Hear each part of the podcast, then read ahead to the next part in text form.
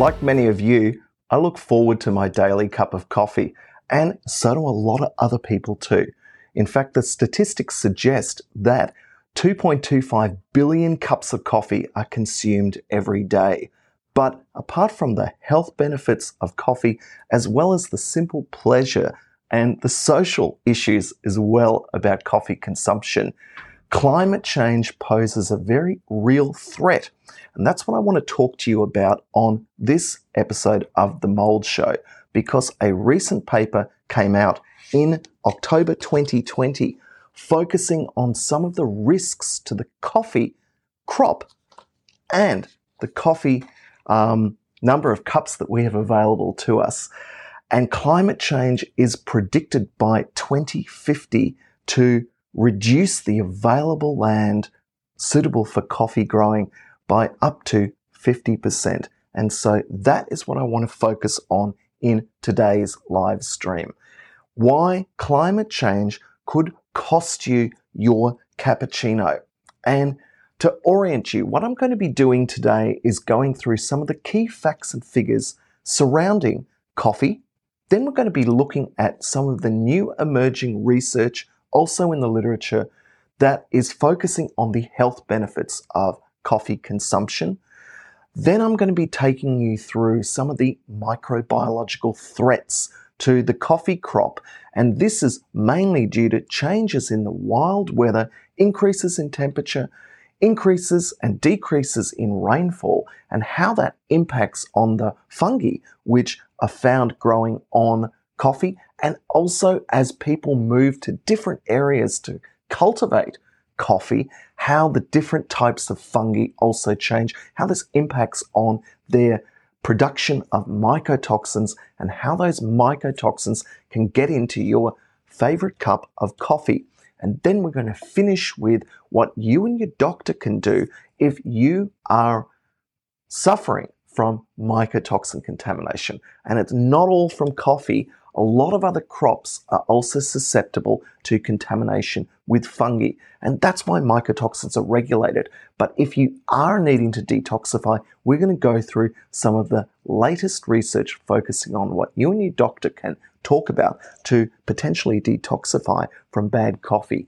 And as my local coffee purveyor downstairs said to me just before I came up to do this live stream, he said, make sure to mention that you need to maintain the coffee equipment.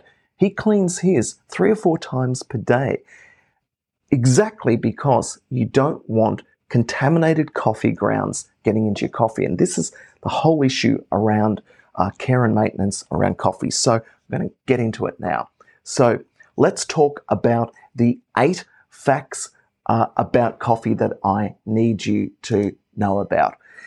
In Australia, the annual revenue of the coffee market is 7.8 billion Australian dollars. For every person in Australia, 2 kilograms of coffee is consumed, and the average cup of coffee is about $4.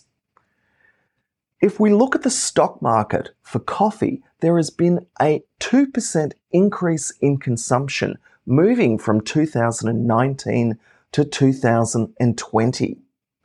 There are essentially 2 types of coffee, and they're called Arabica and Robusta. Now, when a farmer actually decides to cultivate coffee, these plantations can actually yield viable crops for up to 30 years. But the problem is that they are highly sensitive and they need the correct temperature and rainfall conditions. Now, it's not just the impact on your local coffee shop that you need to worry about. There are 125 million people who depend on coffee, and this very real threat of climate change means that this makes the farmers and their families quite susceptible to the impact of climate change. Now, if we look at other statistics, we find that in the USA, 6 out of 10 people consume coffee, and it is the most consumed beverage after water. But now, What are the other things that we need to be focusing on? Well, obviously, there are some health benefits, not just the social benefits from consuming coffee. And we need to look into some of these. So I'm going to quickly take you through the key health benefits from the research. And again, this is pulling from a 2020 publication from April earlier this year that reviewed something called all the umbrella reviews. That is the randomized clinical trials as well as those clinical and observational studies. And they showed that there were four principal benefits of coffee consumption. So consuming coffee helps with a reduction in type 2 diabetes, a reduction in the prevalence of cardiovascular disease. It inhibits several forms of cancer and shows some extraordinary results regarding dementia and Parkinson's disease. But despite its benefits and our love and dependency on coffee, it is susceptible to a lot of these, as I said, microbiological threats. So if we look at the map of coffee growing regions, as I mentioned, there are two dominant types of coffee, Arabica and Robusta, as well as farmers that choose to grow mixed crops. And you can see that the available geography suitable for growing this crop isn't global. It is concentrated in certain locations. And this is why the impact of climate change is so significant. So if we look at the impact of this, we need to have a look at the fungal threats. And as I mentioned, coffee is vulnerable to fungal diseases because they thrive at increased temperatures caused by climate change. And what this means is that climate change is altering the types of fungi that cause fungal infection in the coffee crop. So the research says that as temperatures increase, the production of mycotoxins by typical fungi found on coffee, such as Aspergillus flavus, is shown to be going up.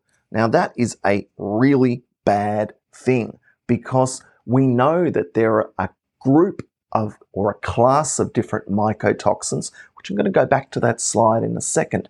And each of these mycotoxins poses a different threat to people.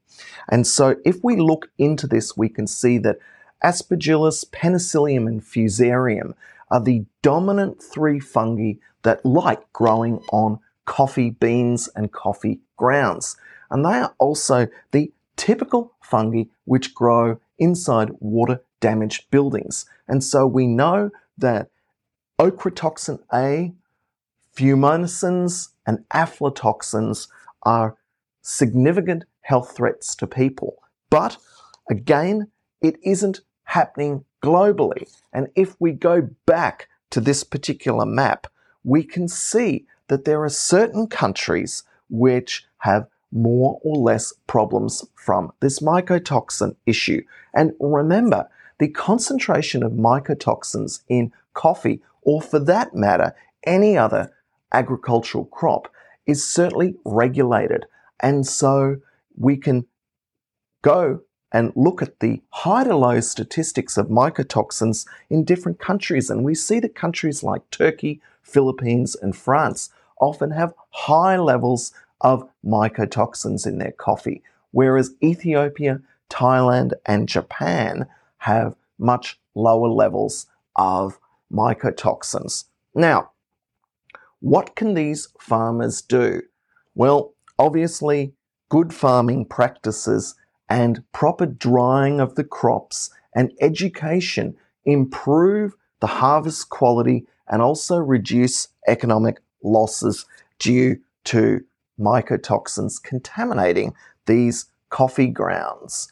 But we also need something a little bit better than that. And when I talk about regulation, you might have heard about something called fair trade coffee. This is a certified cooperative which works with farmers to improve farming practices, reduce the use of pesticide, encourage farmers to work with the local communities to make the logistics of getting the coffee to market and then into the food supply chain optimized to reduce the time delays and hence reduce the opportunity for fungi to grow on the coffee and then eventually end up in our coffee, which we definitely don't want. Now, if we look at what you can do, well, I mentioned fair trade coffees. Obviously, the other issue, if you are susceptible to mycotoxins, is to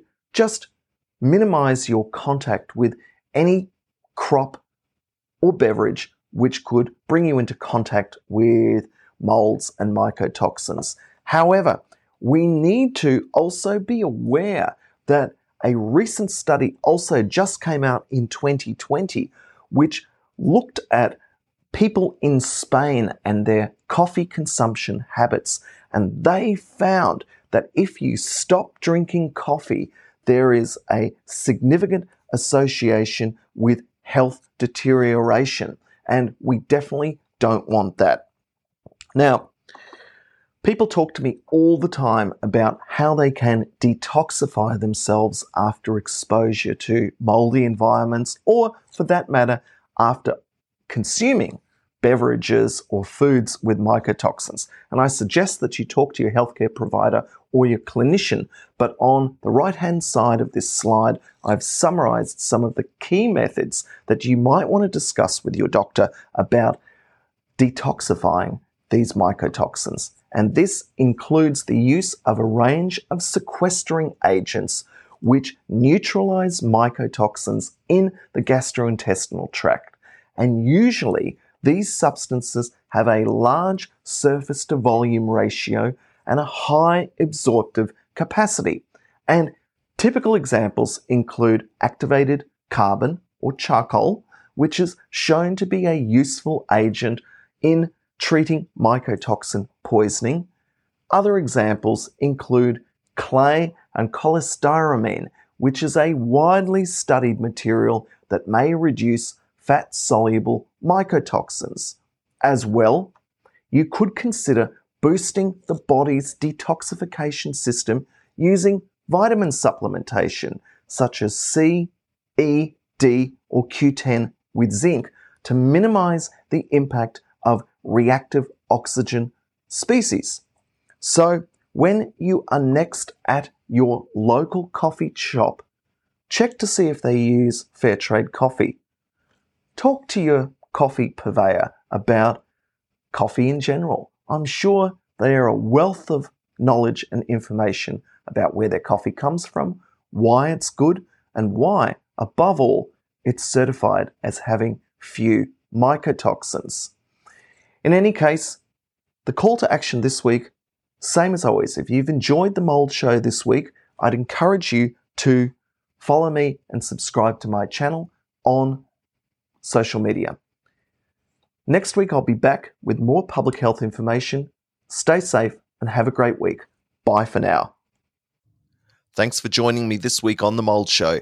Make sure to visit our website at themoldshow.com, where you can subscribe on iTunes so you'll never miss an episode. You can also follow up on specific content or any of the references that were discussed, which I always put up on the show notes.